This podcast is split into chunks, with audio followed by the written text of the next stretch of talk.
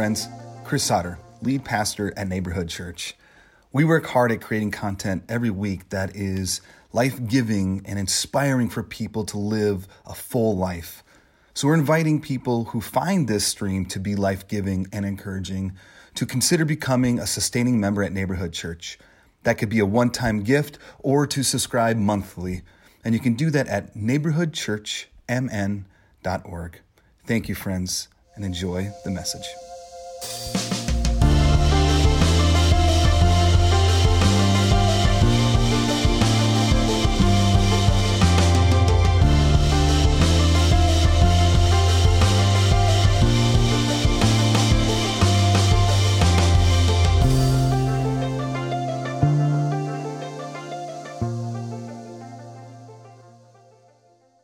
Today, I am starting a new series, and it's all about um, becoming aware. Becoming aware of who, of who you are and who we are as a community. Um, in a pandemic, early last, uh, what, 16, 17 months, um, I imagine that you've learned some things about yourself, right? And I would even like to see if you can even post them if you're watching uh, on Facebook or you're listening to this while you are running, right? You can yell it out in the woods and no one will think that is odd. Uh, but I imagine either intentionally or unintentionally, like you wanted to learn about yourself or you didn't want to learn about yourself. Um, the pandemic kind of forces all of us to become aware of things. Uh, maybe it was your body. And you didn't wake up one morning and say, you know what, I can't wait to like evaluate what I think and feel about my body, right? Like when you are sitting around all day, you might feel the effects of that. Maybe you had to come in touch with your mental health. Maybe you had to become aware of your job and if you like it or not. Uh, one of my friends has um, literally been working in a closet for the last 16 months, just in this utility closet. right? And you might, it is, it is very quiet in there, in his garage of all places too. Um, maybe it's about your mental health. Maybe it's about how you cope, right? Of what you are consuming or what you're drinking or what you are, what you are engaging in to um, not feel something as strongly. Uh, maybe it's about money and you had to get clear about um, uh, about money. And I'm a big fan of, well, I shouldn't say it, about most things. I like getting clear on things, right? I like evaluating to see if I'm actually moving towards um, somewhere on purpose. One of our values here at Neighborhood is uh, purpose. We want to do things um, on purpose and with purpose. We don't just want to randomly do that. And if, if uh, the only way to know if we're actually accomplishing that is to pause, look around, and evaluate. Um, one thing that I, I know that many of you has caught up, been happening um, is being aware of your spirituality, of checking, evaluating what is it I really believe. A word uh, that we use is called disorder. There's order, disorder, and reorder. And it's kind of going through what are the fundamental beliefs, what are the core values that I hold as a spiritual person, and what are things were handed to me either through culture or through ignorance or through trauma, right? And learning how to set those down and move forward.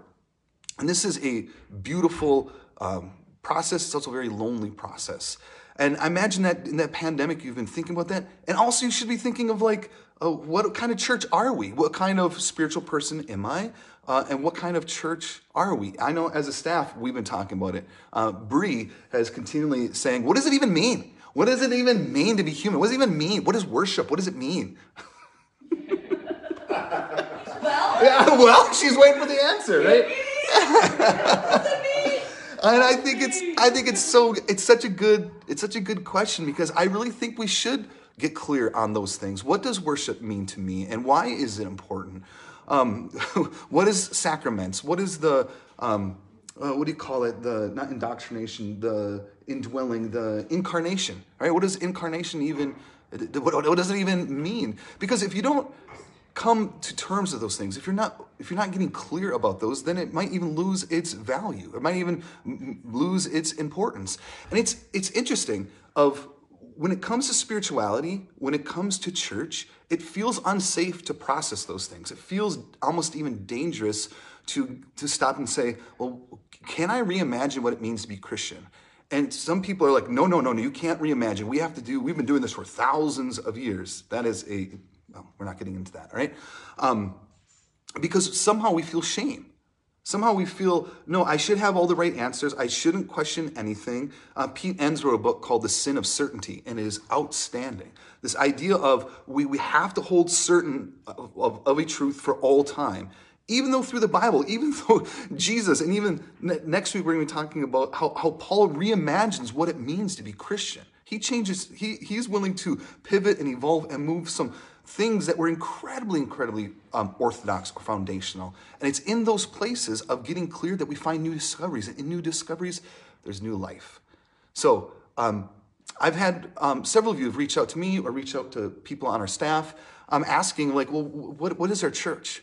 That is a great question. So next three weeks we're going to be talking about what like what is neighborhood church? Who are we? Because who we were before, of course things are going to change when we don't meet in person for 16 months. You can't help but grow, right?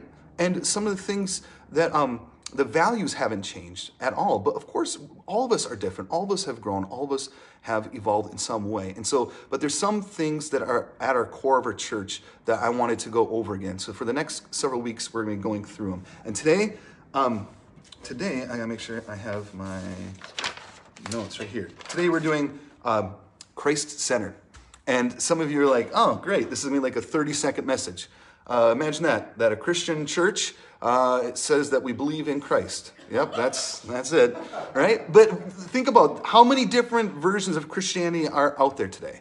And of course, we're all going to say we're going to believe in Jesus. But what does it? What, does it even? What, what, does it even mean, Brie? Of what does it mean of the Christ? Because if I said Jesus Christ, some people might say, "Oh, that's Jesus' last name, and his middle name's H," right? and it's, it's, it's the idea is something so much bigger. And again, for me, to say that I want to be a Jesus looking person, for me saying I want um, Christ to be at the center of my life, then we have to be aware of what the Christ is. And so, where I start is reading in John, John chapter 1. Um, and again, John is this crazy guy who wrote this book that's so different. The other gospels start with like, with like the genealogy, right, the, of the line of where um, how Christ came to be, to to kind of like argue or point to the covenant that God made with Abraham, um, even though they go different directions. John's like, ah, we don't need that. What we need is this. This is how John starts it, talking about who Jesus is.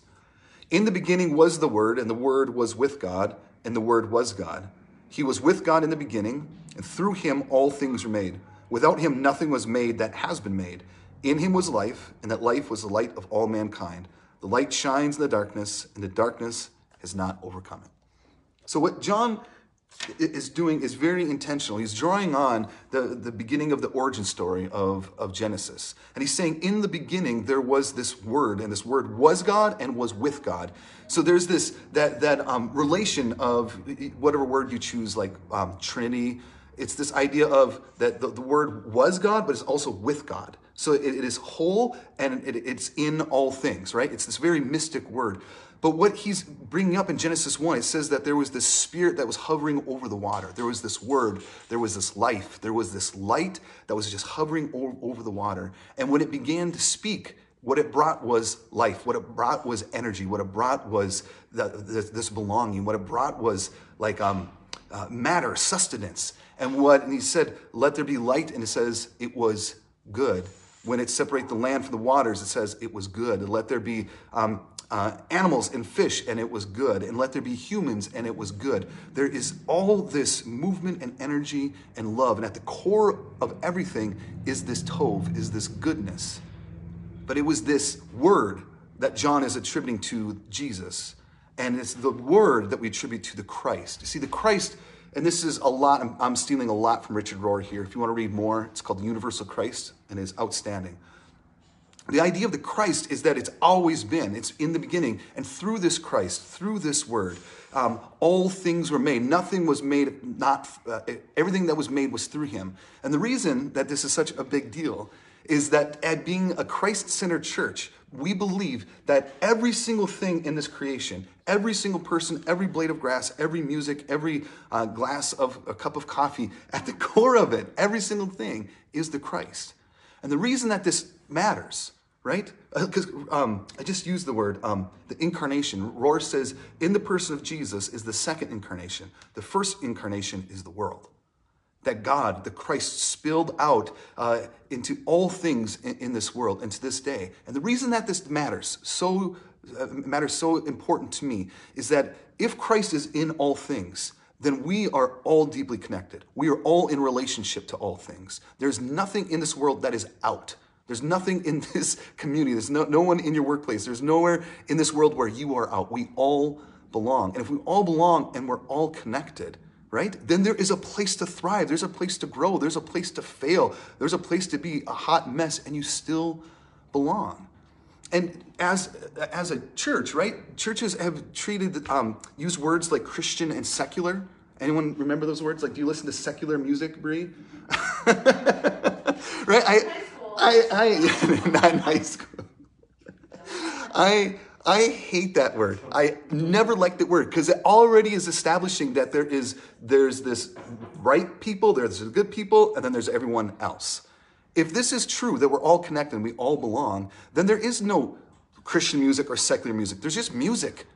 right? It means that my we can honestly believe when Jesus says to love our enemies, we don't have to conjure up something. We can say, no, my, my sister, my friend, or my brother is never my enemy. Why? Because they're the Christ.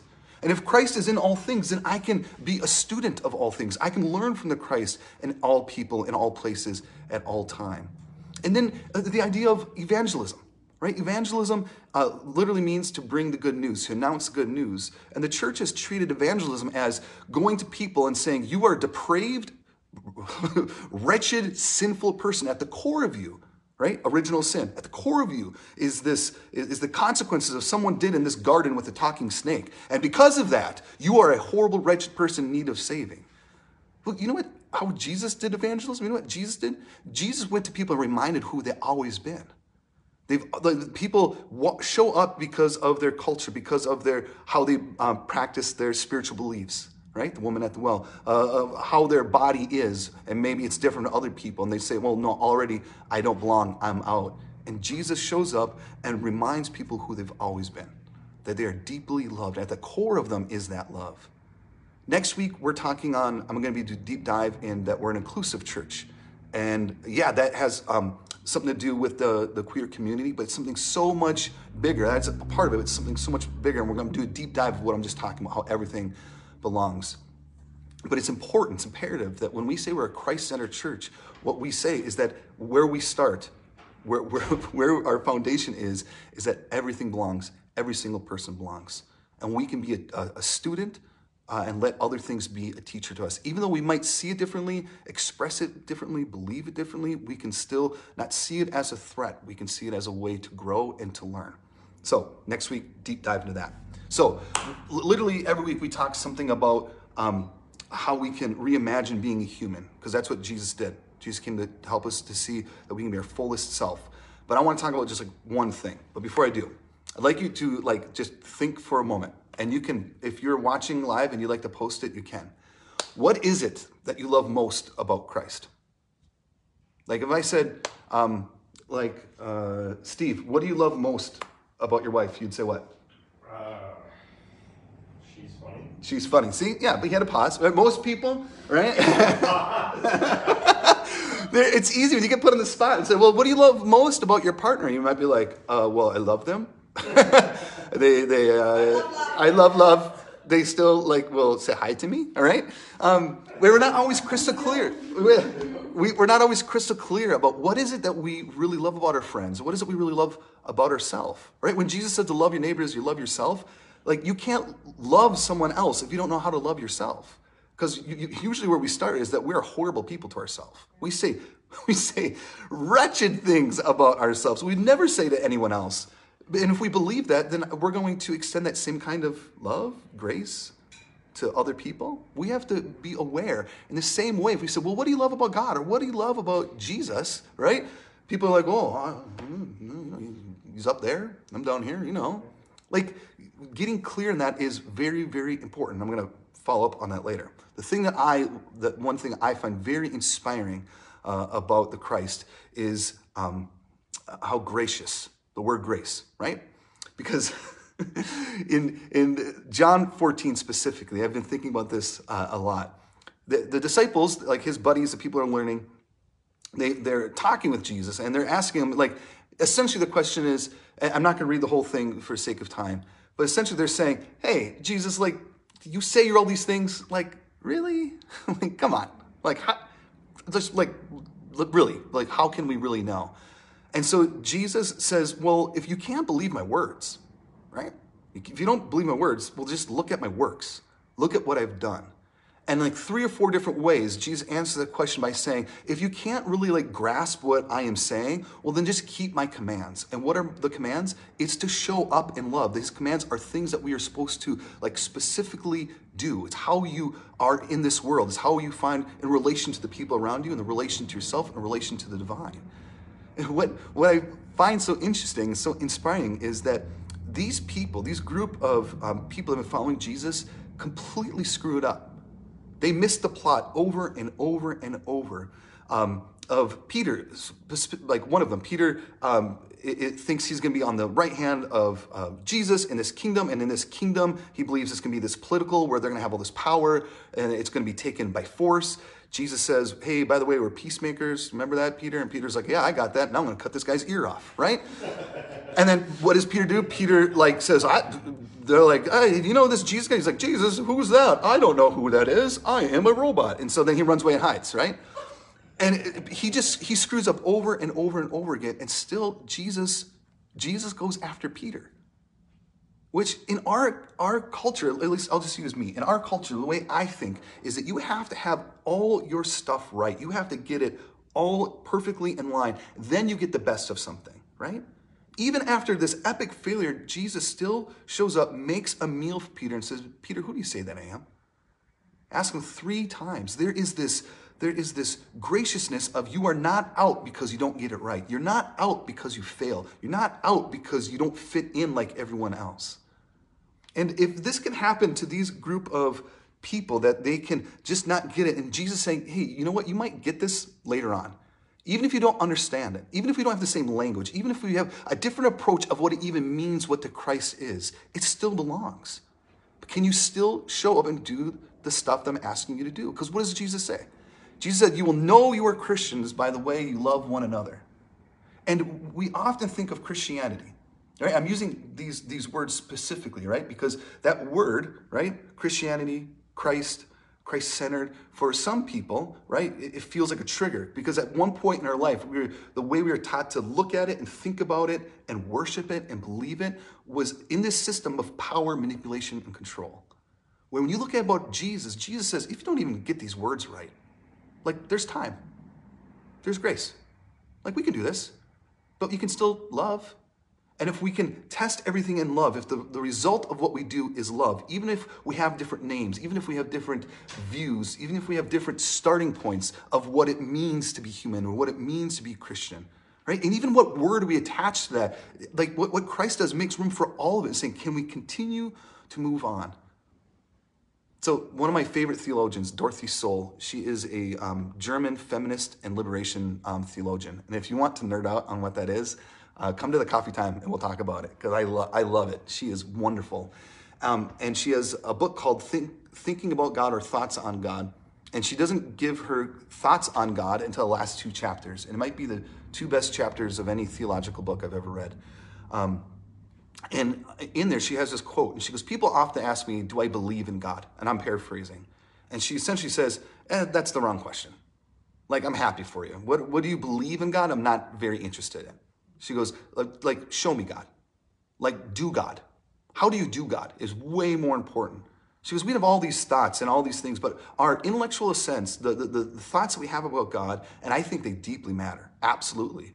But if it's all just this information and never moves into our, our, our life, then it's just this game.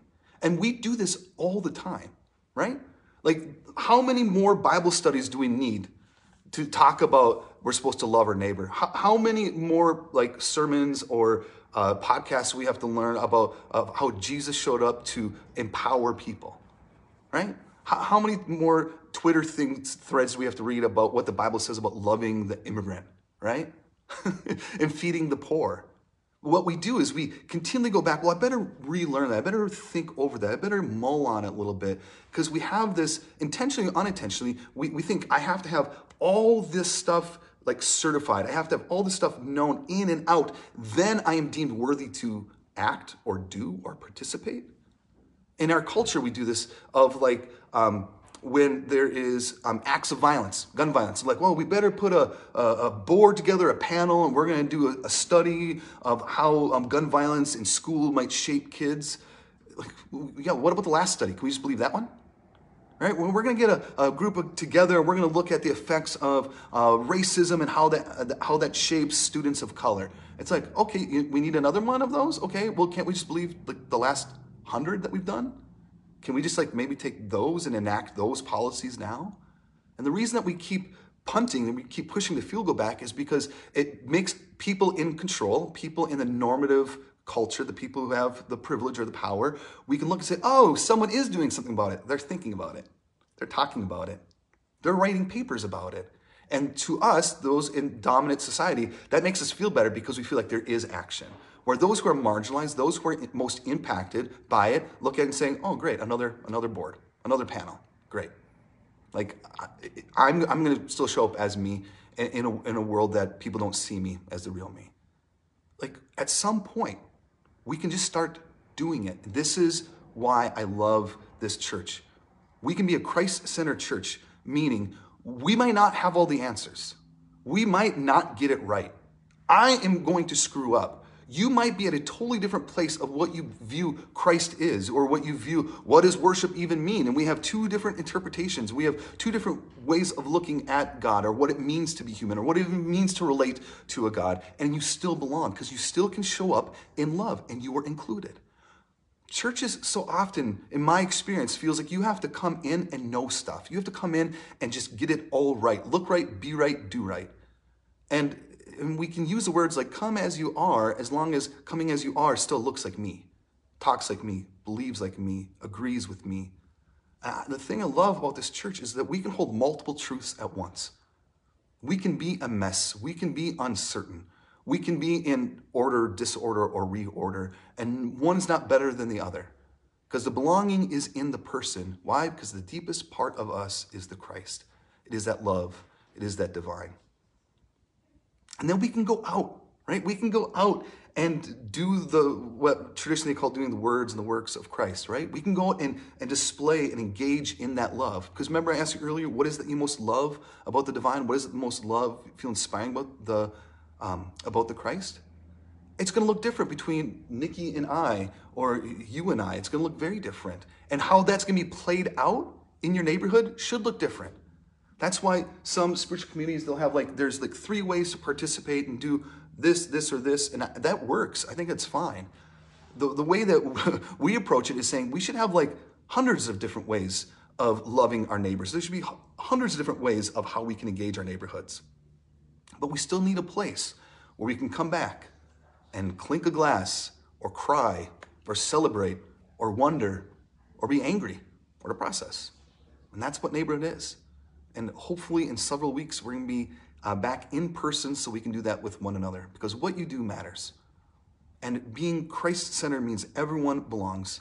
What Christ centered means that we get to act and mimic in the way of the person of Jesus. Jesus reveals and shows us what it looks like to be human, right? And to be Christ centered means that there is room for grace, there is room to evolve, there is room to fail, there is room to wonder, there's room to grow because all of it belongs. All right, friends. So I hope I get to see you today. If you're around town uh, in about 15 minutes, the coffee will be ready. Um, and if, uh, again, if you'd ever like to process about what who we are as a church, or um, where I'm where I'm at, maybe spiritually or theologically, or where you're at, and you might have some questions. I had a great talk with someone um, about what does salvation even mean this past week. So if you'd like to do that, you can DM me or you can email me. Go to our website, neighborhoodchurchmn.org um, where you can get all our contact information. So let me pray. So, God, we love you. And I thank you that we can be um, exactly who we are in this space, in this breath, and that's never a threat. That we don't have to accomplish something, grasp onto something, get a series of words correct, then, then we have access to this God, that this God is already in us. And I pray that, that we can awaken to that reality and that when we go out into out of out of our, our closet from our job into the garage and into our neighborhoods uh, into the places that what we can bring is that same love that same life.